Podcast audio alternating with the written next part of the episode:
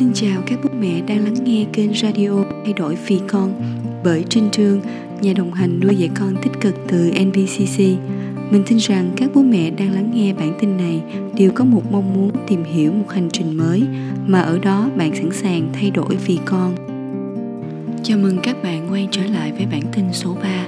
Chúng ta sẽ tìm hiểu về thế nào là yêu thương vô điều kiện. Bài nói gồm 4 phần phân biệt giữa tình yêu thương vô điều kiện và tình yêu thương có điều kiện. Hai, làm thế nào để nuôi dưỡng tình yêu thương cho mọi tình huống xảy ra trong ngày? Ba, phân biệt đồng cảm và thông cảm, xây dựng được sự đồng cảm là nền tảng cho tình yêu thương vô điều kiện. Và cuối cùng là áp dụng trong tình huống, anh đánh em, làm thế nào để yêu thương cả đứa trẻ đang bắt nạt người khác?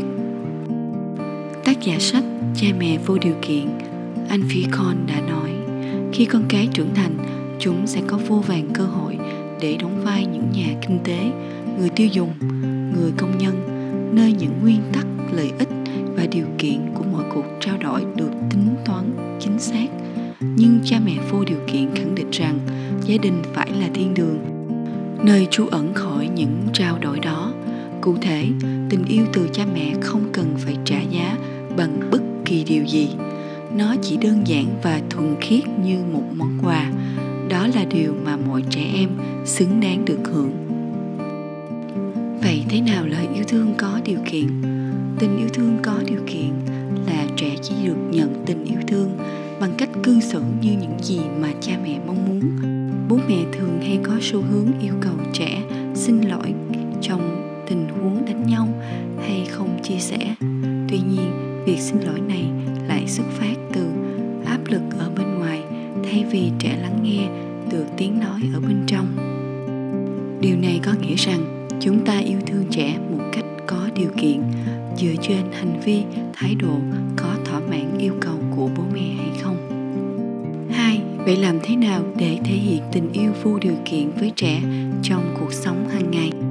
Trong tác phẩm làm cha mẹ tỉnh thức một số đề xuất để thể hiện cho con thấy rằng con được chấp nhận khi là chính mình. Khi con đang nghĩ, ta nói với con rằng ta trân trọng con biết bao. Khi con đang ngồi, ta nói với con rằng ta hạnh phúc vì được ngồi cùng con. Khi con đang chơi lanh quanh, ta dừng con lại và nói cảm ơn con vì đã đến bên bố mẹ. Như vậy, chúng ta cần chân thực với chính mình. Là bố mẹ, mỗi khi có chuyện gì không vừa ý nổi giận hay quát tháo vào con trẻ. Tuy nhiên, chúng ta phải đối diện với bản thân để nhìn nhận xem là vấn đề nằm ở con trẻ, hành vi của trẻ hay do chính bản thân mình chưa học được cách chuyển hóa cảm xúc của bản thân. Nếu trẻ cảm thấy thật sự an tâm và đủ tin tưởng để giải thích tại sao chúng làm một việc, thì lúc đó chúng ta sẽ dễ dàng giúp đỡ trẻ để giải quyết những vấn đề quan trọng là gia đình trở thành nơi chốn bình yên, để khi trẻ gặp khó khăn trong cuộc sống sẽ có mong muốn quay trở về, tìm kiếm và ở bên bố mẹ. Khi bất kỳ một tình huống nào xảy ra trong cuộc sống, chúng ta sẽ tự hỏi rằng, việc này có đáng để chúng ta làm tổn thương mối quan hệ của con và bố mẹ.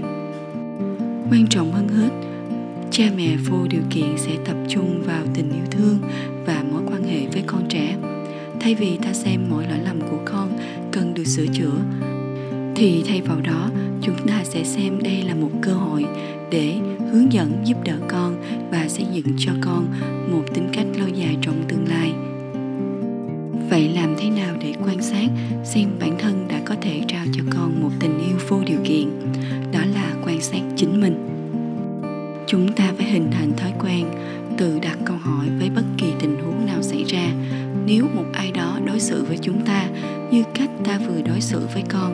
thì ta có cảm nhận rằng đây là một tình yêu thương có điều kiện. Thay vì chỉ trích, con làm sao như thế? Mẹ thật sự rất thất vọng về con khi đối xử với bạn và em như vậy. Thay vì tập trung vào nhận xét con và hành vi của con, như con thật sự quá đáng hoặc ích kỷ khi không biết chia sẻ đồ chơi cho em, thì chúng ta chỉ miêu tả khách quan về việc đang xảy ra mẹ thấy rằng em đang rất buồn và thất vọng khi không nhận được sự chia sẻ từ con. Con có thể nghĩ ra cách nào để có thể cùng chơi hoặc làm thế nào để bảo em rằng hãy chờ đến lượt một cách ôn hòa hay không? Một dấu hiệu khác của tình yêu có điều kiện đó là ngừng đe dọa trẻ.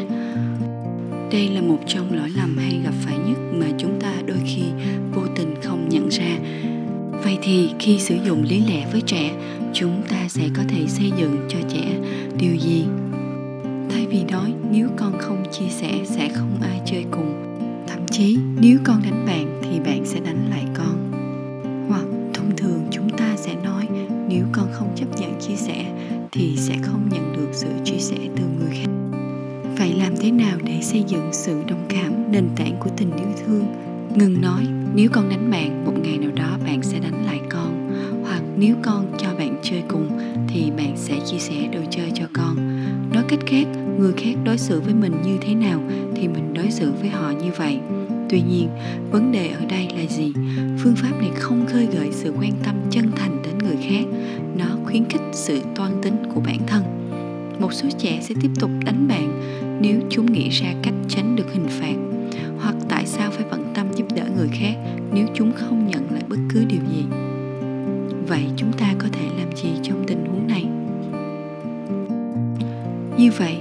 Khi đề cập rằng khen thưởng cho hành vi nào đó của trẻ sẽ làm chệch hướng sự chú ý của trẻ sang chấp nhận của bố mẹ.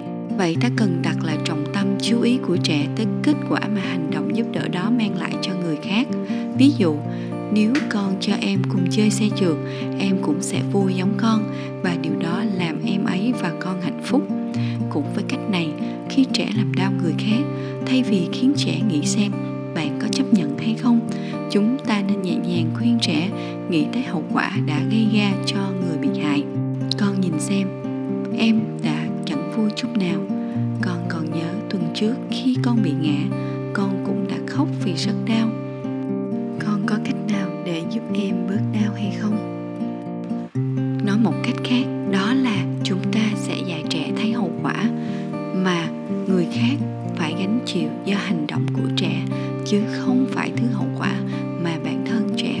Chịu khi trẻ thấu hiểu và đồng cảm với người xung quanh trẻ có thể xây dựng cho mình một tình yêu thương 4. Vậy trong tình huống anh đánh em, đứa trẻ bị đánh đang còn thiếu được hướng dẫn về đồng cảm và yêu thương người khác. Trẻ cũng chưa hiểu được đã gây tổn thương đến em mình như thế nào. Thay chỉ khi xây dựng được cho con sức mạnh của kim chỉ nam bên trong là lưng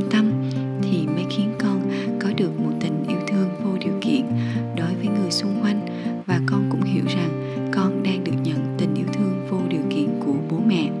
Như vậy, đứa trẻ bị đánh hay đứa trẻ đang đánh người khác đều đang có những tổn thương ở bên trong cần được giúp đỡ. Con đã không cảm thấy áy náy khi làm đau người khác hay chút nghĩ suy mình đánh em là đúng hay sai. Bởi vì thế giới của con, giải pháp xin lỗi là đến từ yêu cầu của bố mẹ.